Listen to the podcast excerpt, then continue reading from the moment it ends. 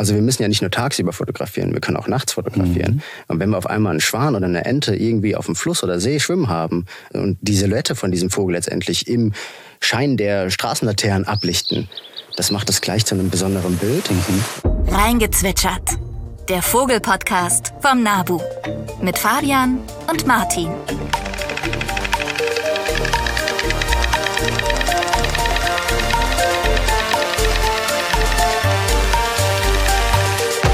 Hallo und herzlich willkommen zur mittlerweile 20. Folge. Wir haben ein kleines Jubiläum von Reingezwitschert. Hallo Martin, ich freue mich sehr, dich zu sehen. Hallo Fabian, ich freue mich auch, dich zu sehen, denn wir sind seit langem mal wieder im Studio. Das stimmt, ich glaube seit, seit Herbst oder seit Sommer sogar. Ne? Seit vor, vor Honduras. Honduras, genau. Ja. Mhm. Und wir sind nicht alleine. Wir sind heute zu dritt und das freut uns sehr. Wir haben den One and Only Chris Kauler, Fotograf, hier bei uns im Studio. Chris, schön, dass du da bist. Vielen, vielen Hallo. Dank und hi zusammen. Die Wahl des Gastes lässt schon vermuten, was wir heute machen. Es wird heute um das Thema Vogelfotografie gehen. Und bevor wir loslegen, ihr kennt das, es gibt eine Zuschauerfrage, es gibt Vogelnews und dann steigen wir ein in das Thema Vogelfotografie. Ich habe noch eine Kleinigkeit, Martin, vorbereitet. Und zwar ähm, es ist die 20. Folge. Ich dachte, es ist ein Jubiläum und ein Start von einer unnötigen kleinen Idee. Und zwar gibt es einen kleinen Funfact zu der Zahl 20. Das mhm. ist äh, die maximale Eianzahl eines Rebhuhns. Und damit, äh, das Rebhuhn ist eine oder ist der europäische Vogel, der die meisten Eier legt. Schöner Funfact. Ja, schön, Gefällt oder? mir. Können wir fortführen. Ja, sonst alles gut bei euch. Können wir loslegen? Ja, ich bin, ja. bin ready. Dann würde ich sagen, starten wir mit der Frage. Von Hannelore kam die per Mail Mitte Januar und es ging um Vogeltränken im Winter. Ich lese vor, finde ich eine super spannende Frage. Vor einiger Zeit wurde im TV berichtet, dass man Vögeln bei Frost Wasser in ein Gefäß über einem zum Beispiel Teelicht hinstellen soll, damit es nicht gefriert und die Vögel nicht verdursten. Nun meine Frage. Martin, magst du die Frage vorlesen? Wir machen ja, das so interaktiv. Gerne. die Vögel baden auch sehr gerne. Besteht nicht die Gefahr, dass sie durch das nasse Gefieder erfrieren würden? Ja, das ist eine gute Frage. Und zwar kann man erstmal sagen, Vögel müssen täglich trinken. Das machen sie in der Regel durch Tauwasser, durch Pfützen, durch aber auch die Nahrung, die sie fressen, nehmen sie Wasser auf. Aber, und jetzt kommt der Punkt, sie müssen auch regelmäßig baden, auch wenn es kalt ist, um ihr Gefieder sauber zu halten. Jetzt aber die Entwarnung, es besteht keine Gefahr, dass die einfrieren, weil ein Vogel fettet sein Gefieder ein und macht es so, also imprägniert es quasi, wenn ihr eine neue Jacke kauft, da steht Wassersäule, keine Ahnung was, so ist es ungefähr mit dem Vogelgefieder, also das Wasser perlt ab und das Gefieder wird somit nicht richtig nass und kann dann nicht gefrieren. Und da Vögel ja sowieso baden müssten, müssten sie teilweise lange Strecken fliegen. Und Schnee baden sie auch ganz gerne, wenn Schnee liegt.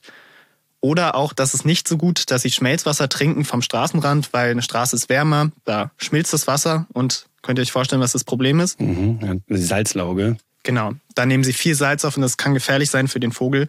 Und deswegen ist es auf jeden Fall eine gute Idee, eine Tränke anzubieten, wo der Vogel trinken und baden kann. Und man kann da ganz einfach einen, ähm, zum Beispiel ein Grablicht, die brennen, glaube ich, 15 Stunden drunter stellen.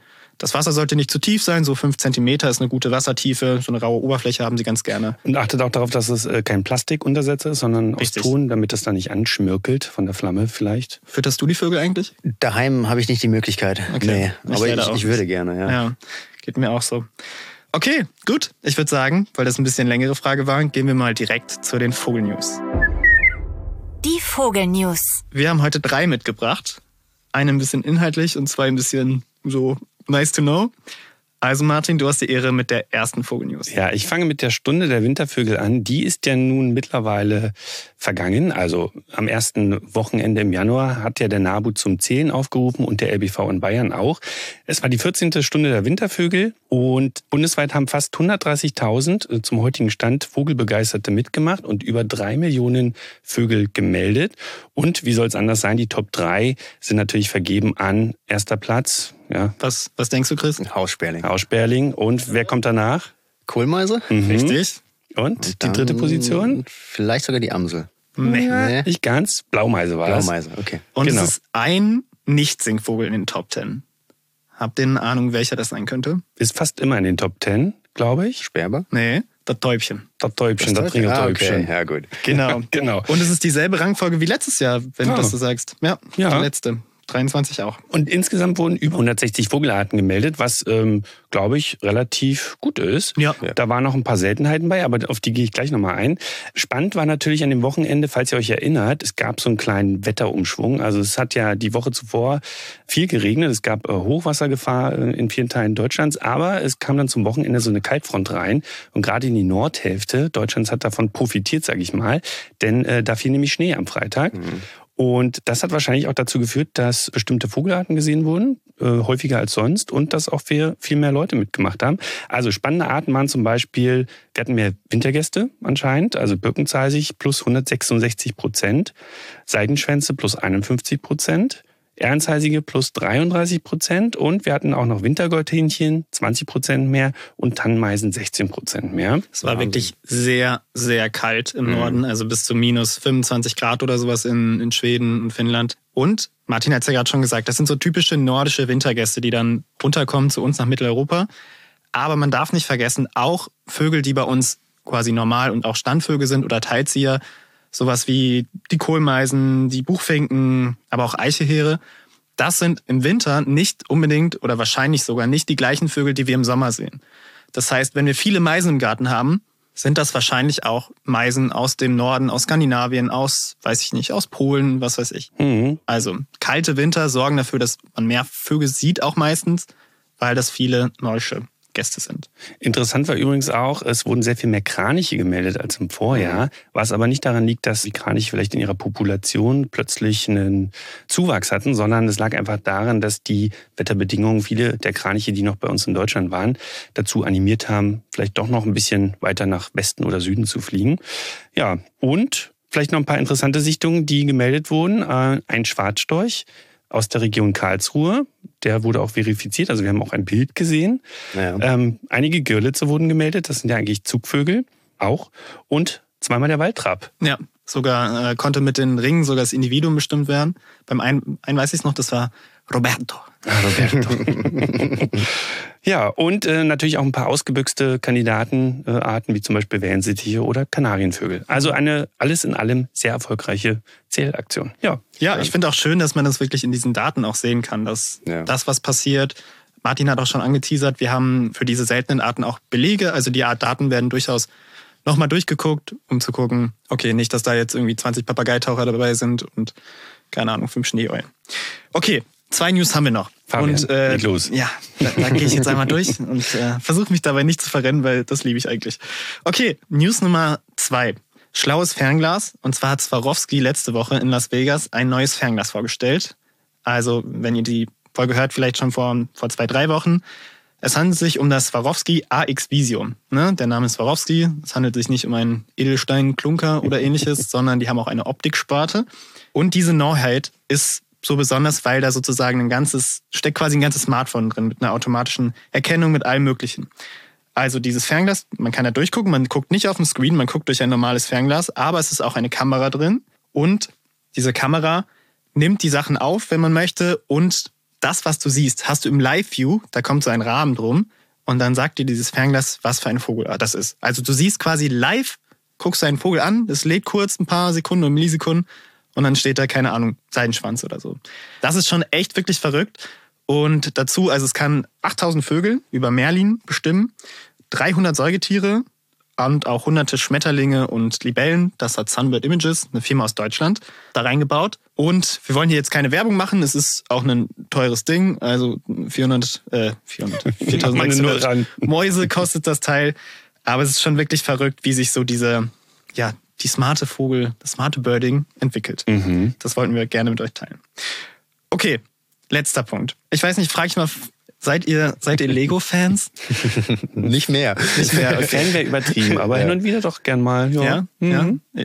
Investiert ihr auch in Lego? Ich kenne nee. Leute, die kaufen sich so Sets. naja, wie auch immer, soll jetzt auch keine Werbung werden. Ich meine, es ist immerhin ein Plastikprodukt. Auch ich meine, Lego versucht sich ein bisschen zu bemühen, das irgendwie, keine Ahnung, das Zuckerrohr zu bauen, ein bisschen nachhaltiger zu machen, aber es ist immer noch ein, was braucht viel Energie, deswegen hier keine Werbung, aber wir fanden es trotzdem schön und wollten das gerne einmal vorstellen, weil Lego hat ein neues Set für Vogelliebhaber vorgestellt, und zwar den Lego Eisvogel. Das ist jetzt der zweite in der Vogelreihe, das erste war ein Papagei. Und das kommt am 1.2., also auch am Release hier unserer Podcast-Folge, kommt dieser, kann man dieses Vogelset kaufen, wenn man möchte. So, genug ich würde sagen, ähm, wenn ihr noch was wissen wollt, wie immer, guckt in die Show Notes, da haben wir euch alles verlinkt. Und jetzt steigen wir ein mit Chris, mit Martin in das Thema Vogelfotografie. Thema der Woche. Kommen wir mal zum Thema der heutigen Episode. Lieber Chris, hallo nochmal. Hi zusammen. Ja, es geht ja heute um Vogelfotografie. Fabian hat es gerade nochmal schön akustisch untermalt. Genau, das war der Shutter oder wie nennt man es im Deutschen? Die, der Verschluss. Der Verschluss, genau. Ja, Vogelfotografie und ähm, Chris. Das geht Hand in Hand. Das geht nicht nur Hand in Hand, sondern man muss echt sagen, deine Fotos sind wirklich, wirklich super. Dankeschön. Du hast viele motiviert dadurch, du hast Preise gewonnen. Das könnte man noch eine Weile so weiterführen. Chris, sag vielleicht einfach mal ein paar Worte zu dir. Wo kommst du her? Was also ich komme so? Ja, also ich komme aus Hessen. Ich bin mittlerweile professioneller Wildtierfotograf, habe mich unter anderem auf die Vogelwelt spezialisiert. Das ist schon immer so mein großes Steckenpferd gewesen, war auch lange Zeit von Herzen aus Orni. Ja. Und war viel Vögel gucken und da kam halt auch das eine zum anderen. Und man will halt schon immer auch die, die Seltenheiten oder einfach die Vogelarten dokumentieren. Und da ist es natürlich praktisch, eine Kamera dabei zu haben. Also bist du quasi von, der, von dem Vogel gucken zur Fotografie auch gekommen? Ich bin von der Naturbeobachtung letztendlich zur Fotografie gekommen, ja. Können wir nicht sagen, es waren die Vögel? Na klar, es, es waren es ausschließlich Vögel. Es waren mal wieder die Vögel. ja, so. Insbesondere Eulen. Also das muss ich auch wirklich sagen. Eulen waren schon immer eine, eine riesen Passion fast schon. Aber auch eine schwierige Gruppe zu fotografieren, kann ja. ich mir vorstellen. Obwohl, wenn man Jein. weiß, wo sie übernachten. Man muss sich einarbeiten. Ja. Und manche Eulenarten sind auch tagaktiv. Gerade in Skandinavien ist es super einfach. Man fährt durch die Gegend, man hat eine Sumpfereule am Straßenrand mhm. sitzen. Mhm. Das kann super einfach sein. Kann teilweise einfacher sein als jetzt andere Vogelarten. Mhm. Wenn ich jetzt schon denke, Mensch, die Eulen, das ist ja echt ein spannendes Feld. Ja. Ja. wir das schon teasern, Martin? Jetzt habe ich schon gemacht. Die nächste Folge wird möglicherweise eine Eulenfolge. ähm, Chris, ich habe mir ein kleines Spiel ausgedacht. Fabian äh, weiß nichts davon, aber Fabian, vielleicht kannst du den Showmaster spielen und okay. vielleicht 30 Sekunden stoppen, ja. wenn du das hinkriegst. Ähm, ich dachte mir, vielleicht können wir in der Manier eines kleinen Speed-Datings, äh, kann ich dir ein paar Fragen stellen und du musst so spontan wie möglich darauf antworten. Na klar. Okay, Martin, das ist ja richtig aufgefallen. Okay. Und mal gucken, ob ich die alle unterkriege in 30 Sekunden. Du sagst, wann es losgeht? Auf die Plätze, fertig. Chris, Spatz auf der Hand oder Taube auf dem Dach? Spatz auf der Hand. Gartengrasmücke oder Bienenfresser? Bienenfresser. Rostflügeldrossel oder Rotdrossel? Rotdrossel. Vision oder Zufall? Vision. Kunst oder Dokumentation? Kunst. Zoomobjektiv oder Festbrennweite? Festbrennweite. Handyfoto oder gar kein Foto? Handyfoto. Löschen oder behalten? Behalten. Digital oder Print? Digital. Klirrend kalter Ende, Winter. Ende, Ende, Ende. Oh, Mist. cool, ja. Martin. Also ich denke, auf einige der Punkte werden wir noch eingehen. Mhm. Ähm, aber das gibt vielleicht uns und den Zuschauern, den Zuhörenden äh, schon mal ein kleines Bild davon, wie du so tickst. Fand ich schön, Martin. Sehr cool. War überraschend, ja. Aber war cool. War wirklich cool. Ich möchte noch eine Sache oder zwei Sachen über dich sagen. Ich weiß nicht, wahrscheinlich bist du zu bescheiden, um es selbst zu sagen. Einmal, es handelt sich bei dir um einen Autoren auch, kann man, also kann man, muss man sagen, mittlerweile drei Bücher und wie ich hörte, ist das vielleicht noch nicht Ende. Genau, also mittlerweile habe ich drei eigene Bücher, komplett eigene Bücher rausgebracht ähm, über die heimische Tierwelt. Also da werden natürlich sehr, sehr viele Vögel belichtet, aber auch mal ein paar Insekten oder Säugetiere. Und davor war ich auch Co-Autor von mehreren Büchern, aber seitdem ich das eben wirklich Vollzeit mache und ausübe, verlege ich letztendlich oder produziere ich meine eigenen Bücher und mache das über einen Verlag dann. Sehr cool. Aber viele, die interessiert sind, können ja deine Bilder auch auf Instagram sehen. Da bist du ja unter deinem Namen zu finden, Chris Kauner. Genau, ne? ganz genau. Und du hast ja mittlerweile schon eine Followerschaft von über 75 oder fast 75.000, ja. was echt erstaunlich ist. Also schön, äh, Gratulation auf jeden Fall. ähm, lohnt sich da wirklich mal vorbeizugucken. Ganz tolle Sachen, ganz tolle Wintermotive auch. Wir sind ja gerade im Winter sozusagen und ich weiß, ihr wart ja gestern unterwegs und zusammen, äh, um zusammen zu birden und zu fotografieren. Was habt ihr denn so gesehen? Magst du anfangen? Ja, klar. Also wir sind in die Stadt gegangen, weil oft ist es so, dass man jetzt, ja, wenn man auf die Felder schaut, da ist einfach nichts, das ist karg. Und es lohnt sich dann durchaus mal in die Städte zu gehen, gerade in die Bereiche, wo auch ein bisschen Wasser zu sehen ist, weil das zieht einfach Vögel an. Wir waren jetzt in der Innenstadt, da findet man halt auch häufigere Vogelarten, wie jetzt Tauben, Spatzen, Krähen. Und auch die lohnen sich einfach mal zu fotografieren. Und deswegen, ja, das war der Grund letztendlich, weswegen wir mitten nach Berlin gegangen sind auf den Alexanderplatz. Und anschließend waren wir dann nochmal bisschen außerhalb unterwegs, um da einfach in den Schilfbereichen nach Vögeln zu suchen. Mhm. Da hast du den Star des Tages gestern vergessen. Der war nämlich natürlich auf dem Alexanderplatz sehr, sehr schön zu fotografieren. Also den buchstäblichen Star den des buchstäblichen Tages. Star, ja. Und wir haben noch beim, als wir da im Schiffgebiet waren, haben wir noch eine Bartmeise gesehen, das war sehr schön. Mhm, und schön. Äh, Trompetergimpel. Ja, ah, richtig cool. Tatsächlich. Das stimmt. Gehört und äh, gesehen oder was zuerst? Beides. Beides. Sie sind geflogen ja. und dann hat man so ein bisschen das Tröten gehört. Ja, schön. Und eventuell noch ein Zwergschwan gehört. Ja, das stimmt. Ja. Ah. Also bei dem Trompetergimpel handelt es sich um eine russische Unterart wahrscheinlich mhm. von dem Gimpel. Oder zumindest eine Form, die ja so einen süßen Tröterruf macht. Aber da werden wir vermutlich noch, noch was hören, denke ich. Chris, äh, wenn du dich so an deine Fotos zurückerinnerst, du hast ja wahrscheinlich viele Wintermotive auch. Was mhm. ist denn so dein beliebtes oder dein persönliches Highlight an Winterfoto von einem Vogel? Da muss ich erstmal überlegen. Es gibt viele Momente, die einfach unfassbar schön waren, auch an der Vogelfütterung. Also für mich muss es kein seltenes Motiv sein. Eine Goldammer im Schnee sieht einfach unfassbar gut aus. Ja. Ein Gimpel im Schnee sieht unfassbar gut aus. Ja. Das ist so die Art, der jage ich schon seit Jahren hinterher. Ich, ich kriege den Gimpel nicht an der Fütterung. Das, mhm. ist, das ist irgendwie unmöglich. Beziehungsweise kommt er dann, wenn ich halt nicht da bin. Aber das intensivste Erlebnis war halt dann, dann doch tatsächlich der Habichtscouts im Schnee. Mhm. Wo war das? In Österreich. Also ich habe in Österreich meinen Master gemacht und habe mit den Wissenschaftlern bei der Habichtscouts Wiederansiedlung ähm, mitgearbeitet und da mitgeholfen, das Projekt auch fotografisch unterstützt. Und durch diese Zusammenarbeit hat man halt auch die Tiere letztendlich kennengelernt und dann Möglichkeiten bekommen, die ja auch immer noch sehr viel Aufwand benötigen. Aber ohne diese Zusammenarbeit wären halt die Bilder auch gar nicht möglich gewesen. Und dann halt dieser Habichtscouts, nicht allzu groß, aber in der Winterlandschaft im Buchenwald das sah schon gut aus. Das ist natürlich auch ein sehr seltenes Motiv. Ne? Also das, da kommt man nicht an jeder Ecke zu, ja. sag ich mal. Ja. Ich finde, Schnee macht auch einfach, macht aus allem, was vorher grau war, eine ja. schöne Landschaft. Mhm. Man kann mit, mit Überbelichtung irgendwie schön arbeiten und fallende Schneeflocken sind natürlich toll. Aber man muss bedenken, man friert sich auch echt den, den Arsch ab, wenn man da sitzt. Ich weiß nicht, wenn du da sitzt, hast du dann Hast du dann so weiße Tarnklamotten an oder wie können wir uns das vorstellen? Ein Wärmekissen es irgendwie dabei? Kommt, ja, kommt einfach auf die Art drauf an und wo man ist. Also ja. jetzt in Berlin in der Stadt äh, sieht es halt ein bisschen komisch aus, da verzichte ich meistens drauf, aber in der Natur passiert es durchaus. Oder auch noch ein schönes Beispiel sind zum Beispiel die Bergfinken. Also ja, gerade im Winter total. haben wir riesige Schwärme von Bergfinken und letztes Jahr hatten wir auch im Zentrum von Deutschland einen riesen Schlafplatz und da zu fotografieren, wenn man ein bisschen außerhalb steht, braucht man auch keine Tarnung. Das ist einfach unfassbar faszinierend. Mhm. Hast du ein paar Tipps äh, für die Fotografie im Winter? Weil es gibt ja schon so ein paar Herausforderungen, sage ich mal, im Winter. Ähm, Lichtverhältnisse sind vielleicht nicht immer so gut oder ja. es wird früh dunkel. Was würdest du da Leuten an die Hand geben? Ich würde in die Stadt gehen. Mhm. Also das ist immer am einfachsten, weil die Tiere kennen den Menschen einfach. Sie haben weniger Scheu und das ist schon mal viel einfacher mit den Tieren zu arbeiten.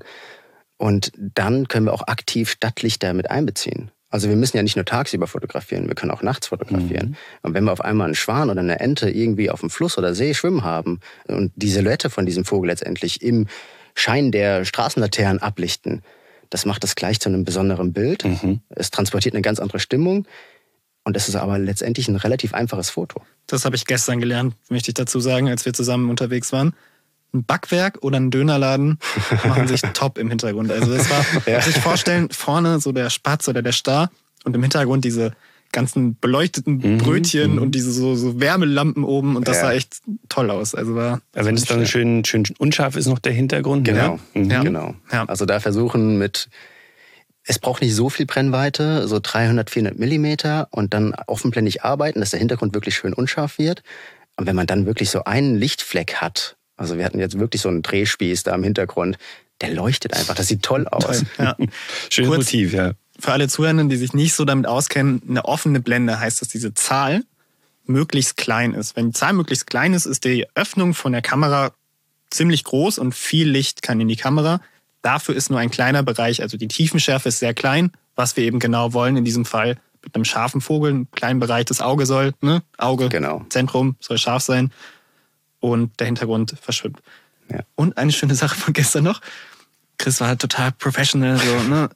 mit seiner Kamera, Fotorucksack, warm eingepackt. Ich kam gerade aus Münster angereist, hatte so zwei Rucksäcke, übelst schweres Gepäck und ja, dann wuselte ich so dazwischen her, dann hat mich noch eine Taube angekackt. Das war wirklich, Klassiker. Es war, aber es war sehr schön und ich habe auch ein paar hübsche Bilder machen können. Ich finde übrigens ganz interessant, also es gibt ja so ganz unterschiedliche Motivationen, warum man Vögel fotografiert. Ne? Also wir hatten es ja schon gesagt, du äh, fokussierst dich eher so auf den künstlerischen Aspekt, ne? Mhm. aber es gibt ja auch viele Leute, die das als Dokumentationsmittel nutzen. Also ich zum Beispiel, ähm, weil ich will schnell festhalten, okay, ist, welcher Vogel ist das? Zum Nachbestimmen vielleicht später. In dem Zusammenhang äh, auch dieser Hintergrund der Unschärfe, weil der macht zum Teil einen echt großen Unterschied. Ne? Also ja. der Vogel tritt viel mehr hervor und, ja. und der kommt viel mehr in den Fokus. Ja. Ähm, und auch so Stichwort goldener Schnitt und so weiter spielt wahrscheinlich auch ganz oft eine Rolle, auch wenn unbewusst, also dass man bestimmte Proportionen wahrt oder der Vogel nicht direkt im Zentrum sitzt ja. im Bild. Also das alles könnt ihr, könnt ihr natürlich auch mitdenken oder, oder versuchen, vielleicht ein bisschen zu trainieren. Ja. Wo sollte der Vogel sein im Bild? Ja, das, die Ausnahmen bestätigen ja. die Regel, aber klar, goldener Schnitt ist ganz, ganz wichtig. Man muss aber natürlich auch schauen, wie sind die Strukturen vor Ort. Mhm. Also wir wollen letztendlich auch leitende Linien zum Motiv haben. Und je nachdem, welche Brennweite, welches Objektiv wir haben, müssen wir auch ein bisschen anders denken. Und da müssen wir einfach mal einfach loslegen mhm. und gucken, wie schaut das erste Bild aus und dann können wir das nochmal ein bisschen analysieren auf der, auf der Kamera und dann können wir uns ein bisschen anpassen. Und das ist halt auch wieder das Schöne an der Stadt. Wir können einfach mal nach links oder nach rechts gehen. Wenn wir jetzt in der Wildnis sitzen und da unser Tarnversteck haben, dann können wir uns nicht mehr bewegen. Deswegen, also für jeden Anfänger, der sollte in die Stadt gehen und mhm. da einfach mal gucken. Apropos Kunst, kennt ihr den Künstler aus Spanien, Xavi Bu? Ich weiß nicht, ob, er, ob man den so ausspricht. Nee. Der hat ein Projekt, das nennt sich Ornithographies, glaube ich. Mhm. Äh, ganz tolles Kunstprojekt. Also er macht sowas wie Langzeitaufnahmen oder, oder so, also zusammengelegte Fotos ah, von fliegenden ist der mit Vögeln. den Seglern? Genau, mit den wow, Seglern oder mit Hammer. Staren, die, mhm. was ich, äh, plötzlich ja. aus einem Baum äh, alle auffliegen und dann hat man sowas wie so ein, so ein Schlier. Ja. Also ganz tolle Bilder. Schaut euch das mal an. Xavi Bu, also X-A-V-I. Ja. Kann ich nur empfehlen. Ganz toll anzuschauen. Ja. Ist noch ein Punkt zu dem Vogel im goldenen Schnitt, also so im Randbereich und meiner Erfahrung nach, er sollte natürlich, er sollte ins Bild gucken. Würde ich sagen, als Laie jetzt. Meistens, ja, ja, ja, ja. Also äh, Blickkontakt ist natürlich ganz wichtig. Ja. Und das, das zieht den Betrachtern dann auch wieder in Bann. Aber natürlich kann man auch, wenn man den Vogel jetzt links unten in die Ecke setzt und er schaut ins Bild hinein, kann auch gut wirken. Also das sind halt wirklich so Ausnahmen. Man muss einfach ein bisschen experimentieren und gucken. Ja, nee, ich denke, ins Bild reingucken war so meine Devise immer, yeah. aber manchmal ist es auch schön, wenn er irgendwie gerade sich so rausbewegt. ja, naja. ja. Würdest du sagen, dass Vögel eine Herausforderung sind im Vergleich zu anderen Tieren vor der Kamera? Ich finde sie, dadurch, dass sie so artenreich sind und auch zahlreich vorkommen, einfach. Aber natürlich, mhm. je nachdem, welche Art du fotografieren willst, kann es sehr, sehr anspruchsvoll sein. Mhm. Und äh, sagen, gehen wir mal auf, ein bisschen auf die technische Seite vielleicht ein. Also was, was würdest du, sage ich mal, Anfängerinnen oder Laien, äh, die vielleicht mit der Vogelfotografie anfangen wollen, was für Tipps würdest du denen an die Hand geben ja. von der technischen Seite? Nutzt das Equipment, das ihr schon habt. Mhm. Und nutzt es erstmal voll aus. Weil oft ist man so, man sagt, ja, ich brauche mehr Brennweite, ich brauche ein besseres Objektiv. Aber das ist gar nicht so der Fall. Also gestern habe ich auch mit dem schlechteren Objektiv im Vergleich von uns fotografiert. Und da ist auch ganz, ganz viel möglich mit. Man muss sich halt Motive suchen, die dann letztendlich auch wieder passen zum Objektiv. Mhm. Und wenn es nicht so lichtstark ist, dass die Blende halt relativ klein ist, die Offenblende, dann kann man trotzdem auch noch kreative Bilder machen. Man kann zum Beispiel mitziehen. Da muss man sowieso eine kleine Blende nehmen. Also du meinst mit der, der Bewegung des Vogels genau, folgen? Genau, mhm. so dass das Umfeld verschwimmt, aber der Vogel scharf ist. Mhm. Da hat man ganz viel Ausschuss dabei. Aber auch das kann man natürlich mit so einem Equipment machen. Sehr einfach sogar. Das ist meistens besser. Und man kann da einfach auch ganz viel experimentieren. Die klassischen Aufnahmen sind natürlich auch möglich. Aber auch da ist es halt wieder, man braucht ein Motiv. Und da sollte man durchaus in die Stadt gehen, finde ich. Das ist wirklich am einfachsten. Da gibt es Motive, man ist nicht so frustriert. Weil wenn wir jetzt wirklich im, gerade im Winter in den Wald gehen, das wird schwierig. Mhm. Da haben wir vielleicht mal ein paar Tannenmeisen, ein paar Goldhähnchen, aber die sind so weit weg, die sind immer in den Baumkronen, da ist man schnell frustriert. Und in der Stadt, ja, da hat man Motive. Auch wenn es in Anführungszeichen nur eine Taube ist. Mhm. Das Vogelfüttern könnte auch eine gute mhm. Option sein, sich ja. da mal auf die Lauer zu legen, ja. auch einfach zu genießen, dabei zuzuschauen und vielleicht hier und da einen guten so. Schnappschuss zu machen. Also Vogelfütterung macht auch einfach Spaß. Einerseits das Beobachten und natürlich dann auch das Fotografieren. Und wenn die Vögel zum Beispiel auch auf dem Gartenzaun landen und dann zum Futterhaus wechseln, warum nicht auch mal eine Flugaufnahme probieren? Hm. Also da ist ganz viel möglich. Wir haben uns was überlegt. Zusammen. und zwar wollen wir euch, liebe Hörenden, motivieren, rauszugehen und einfach mal selbst vielleicht ein paar Fotos zu machen. Und wir möchten gemeinsam ein ja, wie nennen wir ihn? Chris Kauler reingezwitschert, Wintervogel-Fotowettbewerb Nabu. So ungefähr. Können wir mal ein schönes Akronym uns suchen dafür. heißt, schickt uns gerne euer Winterfoto. Und zwar ist es egal, ob das jetzt der Vogel selbst ist. Man könnte nämlich auch zum Beispiel Spuren oder Schneeengel. Finde ich auch total Ja. cool, wenn die Vögel auffliegen, dann gibt es so einen kleinen, kleinen Vogelschneeengel. Also, all das könnt ihr einschicken. Voraussetzungen. Wären, dass das Foto dieses Jahr gemacht ist. Es gibt ein, also ein Foto pro Person. Was haben wir uns noch überlegt? Auf jeden Fall, dass es von euch kommt, natürlich, das Foto. Mhm. Ein Sinnesschluss haben wir uns festgelegt, den 11. Februar um 23.59 Uhr on point. Bis dahin könnt ihr uns die Fotos schicken. Das heißt, die nächste Folge, die rauskommt, da werden wir noch nicht die Gewinnerin oder den Gewinner bekannt geben, sondern erst bei der übernächsten, die dann am 29.02. rauskommt. So, wichtig ist natürlich, wie könnt ihr dieses Bild hochladen? Dafür seid ihr bei Instagram am besten aktiv oder kennt jemanden und postet das Foto und verlinkt, ganz wichtig, folgt dem Nabu, das ist auch Voraussetzung, ja, muss man hier sagen. Und setzt ein Hashtag und zwar, was haben wir uns überlegt? Zwitscherfoto. Ja, genau. Zusammengeschrieben. Also Hashtag Zwitscherfoto. Damit kriegen wir euer Bild, gucken das durch. Chris ist auch in der Jury, ich auch, Martin auch. Und die drei Besten kriegen auch einen kleinen Preis. Ja, das Nabu Vogelbuch wird verlost. Chris hat auch Bücher mitgebracht. Ich lege auch noch was drauf, ja. Chris legt auch noch einen drauf. Und wie ihr mitmachen könnt, werden wir euch nochmal ganz genau in den Shownotes erklären. Wie gesagt, hört auf jeden Fall, bei der übernächsten Folge wird es dann bekannt gegeben. Und wir können nur sagen, geht raus, probiert's mal aus, genießt, genießt es, die Wintervögel zu beobachten. Wir haben schon gehört, Finken sind super. Seid ihr vielleicht auch am Wasser, da bieten sich auch einige Motive. In der Stadt, haben wir gehört, ist ein super, super Ort. Und ich freue mich auf alle, die mitmachen. Ja. Bin sehr gespannt. Definitiv. Ja. Ja. Noch ein Hinweis an alle. Es ist natürlich bei der Vogelfotografie wichtig, stört die Vögel nicht. Gerade bei Schlafplätzen, Ruheplätzen. Im Winter ist Auffliegen sehr viel, bedeutet sehr viel Energieverlust, den der Vogel nicht über hat. Also achtet drauf, haltet Abstand, achtet auf die Signale der Vögel, betretet nicht irgendwelche Naturschutzgrenzen und verhaltet euch also ein bisschen gesunden Menschenverstand dazu. Das ist Ehrensache, würde ich sagen. Ja, ganz klar. Ah, wir können noch mal ganz kurz über den Titel der Folge reden. Da haben wir nämlich noch ein paar. Das ist nämlich auch immer ein spaßiger Teil, sich den Ja, Titel ihr kriegt es gar nicht so mit, aber wir, wir machen immer so total lustige Wortwitze mit den, mit den Titeln und mit dem Beschreibungstext, falls ihr das mal lesen wollt.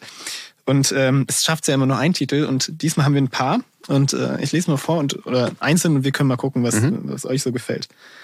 Also, im Kasten. Klassiker. ne? Klassiker. Bietet Mhm. sich aber auch für einen Nistkasten. Oder haben einen Ah, Nistkasten. haben wir noch nicht. Nee. Schnappschuss. Ja, Ja, Klassiker auch. solide. Hoch die Hände offenblende. Ich glaube, das ist aber geklaut von jemandem bei Instagram. Klingt auch ein bisschen nach äh, Trinkspruch oder Ja. so. Unser Podcast heißt reingezwitschert. Das, ja, gut. ähm, objektiv betrachtet. Ein bisschen um die Ecke gedacht. gut. Unterm Knie schneide nie. Ja. Es gibt ja so ein paar äh, Sprichwörter, ich weiß nicht, ob ihr die so kennt. Äh, Sonne lacht, Blende 8 oder sowas. Ja, das ist ganz wichtig. Unterm Knie muss man sagen, ist bei Vögelchen schwierig, weil das, das Knie sieht man in der Regel nicht. Also Da kommt man, wieder der- Ne, muss, muss ich hier anmerken, fachlich, das ist im Vogel das Knie, was man sieht, was aussieht wie ein Knie, ist die Ferse. Ja, haben wir noch was? Neu motiviert. Okay, also wir hatten schon mal, schon mal Wir Folgen, gehen noch mal in wirklich uns. einen Kracher Ja. nach dem anderen hatten. Okay, so, ihr habt's gehört, wie ihr es machen sollt. Geht raus, genießt die Vögelchen draußen, folgt Chris Kauler auf Instagram und es gibt super viele schöne YouTube-Videos mit Anleitungen, mit tollen Motiven. Folgt natürlich uns, dem Nabu, und wir freuen uns sehr auf eure Bilder. Genießt, ja, habe ich eigentlich gerade schon gesagt, aber sage ich nochmal, genießt die Vögelchen im Winter. Und Chris, an dieser Stelle herzlichen Dank, dass du da warst, dass du uns hier deine Erfahrungen geteilt hast. Wir können nur empfehlen, folgt Chris Kauler und wenn ihr schon dabei seid, auch Fabian, Fabi Kau. und ähm, ja, schön, dass du da warst, wirklich. Du kannst, du, du kannst gerne noch da bleiben, ne? Und, Ja. äh, aber wir danken dir sehr für deine, ja, dass du da warst. Ich danke euch. Vielen, vielen Dank. Nabu-Gezwitscher. Ja, vielleicht wisst ihr es, äh, der Vogel des Jahres 2024 in Deutschland ist ja der Kiebitz. Dieses Modell, sage ich mal, diese Vogelwahl äh, gibt es nicht nur bei uns, sondern inzwischen auch in vielen anderen europäischen Ländern, aber auch darüber hinaus, zum Beispiel in Tansania. Und Tansania sucht jetzt den Vogel des Jahres für 2024. Die Organisation, die dahinter steht, ist der BirdLife-Partner Nature Tansania und vier Vögel stehen zur Auswahl. Und zwar der Braunflügel Mausvogel. Sehr schön, sehr alte Vogelgruppe übrigens, auch eine eigene, komplett eigene Familie mit so einer Haube, sieht ganz keck aus. Vogel Nummer zwei, die Schleiereule, die kennen wir auch aus Deutschland, gibt's auf der ganzen Welt diverse Unterarten. Der Augurbussard, so ein hübscher großer schwarz-weißer Greifvogel oder der Sekretär. Na, wir reden jetzt nicht von einem kleinen Tischchen, sondern ein wirklich faszinierender Greifvogel mit langen Beinen, langen Wimpern, einer kleinen Haube, also wirklich unglaublicher Vogel. Tötet Schlangen mit, mit Fußtritten, also faszinierend. Okay, das war jetzt nicht ganz objektiv dargestellt, aber zwischen den vier Vögeln könnt ihr wählen. Und den Link zur Abstimmung werden wir euch in die Shownotes packen. Und ja, der NABU ist da auch beteiligt. Mit dem Bundesfachausschuss Internationales betreuen wir auch unter anderem ein Geierprojekt in Afrika. Also, wenn ihr mögt, macht mit und wir kommen zum Bird of the Day, meiner Lieblingskategorie. Genau, den hast du ja heute auch ausgesucht. Ja, ich spiele ihn ein.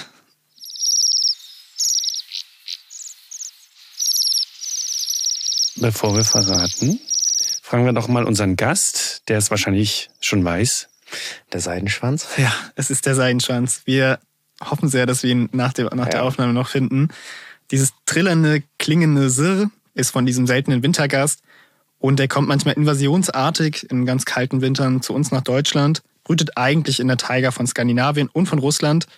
Und die besten Chancen für eine Beobachtung hat man im, im Nordosten Deutschlands, aber auch ne, Berlin ist ja auch noch Osten. Mhm. Ähm, ist auch möglich. Ist nicht der Seidenschnabel, dabei gesagt. Und wie wir es jetzt schon also, traditionsmäßig eingeführt haben, gibt es ein kleines Kapitel auch dazu. Ich hole das Nabu-Vogelbuch raus. Ich lese das Kapitel Starke Leber. Während der Brutzeit frisst der Seidenschwanz bevorzugt proteinreiche Insekten. Einen wichtigen Bestandteil seiner Nahrung im Winter machen Früchte, besonders Beeren, aus. Seine große und leistungsstarke Leber ermöglicht ihm, vergorene Beeren zu fressen, ohne betrunken zu werden. Bis zur doppelten Menge ihres Körpergewichtes können die eleganten Vögel dabei zu sich nehmen. Okay, ich würde sagen, wir lassen den Seidenschwanz mal unsere Folge ausklingen. Mhm. Wir danken nochmal Chris, dass du zu Gast warst und ja. uns Einblicke in deine Arbeit gegeben hast. Wir freuen uns auf die nächste Folge. Abonniert uns. Empfehlt uns weiter. Lasst uns eine Bewertung da. Folgt uns. Aktiviert das Glöckchen. Ja. Das wollte ich sagen. Schreibt uns Fragen, Kommentare gerne über vogelpodcast.nabu.de und ich würde sagen, bis bald. Bis zum nächsten Mal. Tschüss. Ciao. Macht's gut. Das war Reingezwitschert, der Vogelpodcast vom Nabu. Eine Produktion des Nabu. Neue Folgen findet ihr überall da, wo es Podcasts gibt. Übrigens, mehr zum Thema Vogelschutz findet ihr auf unserer Website nabu.de und auf unseren Social-Media-Kanälen.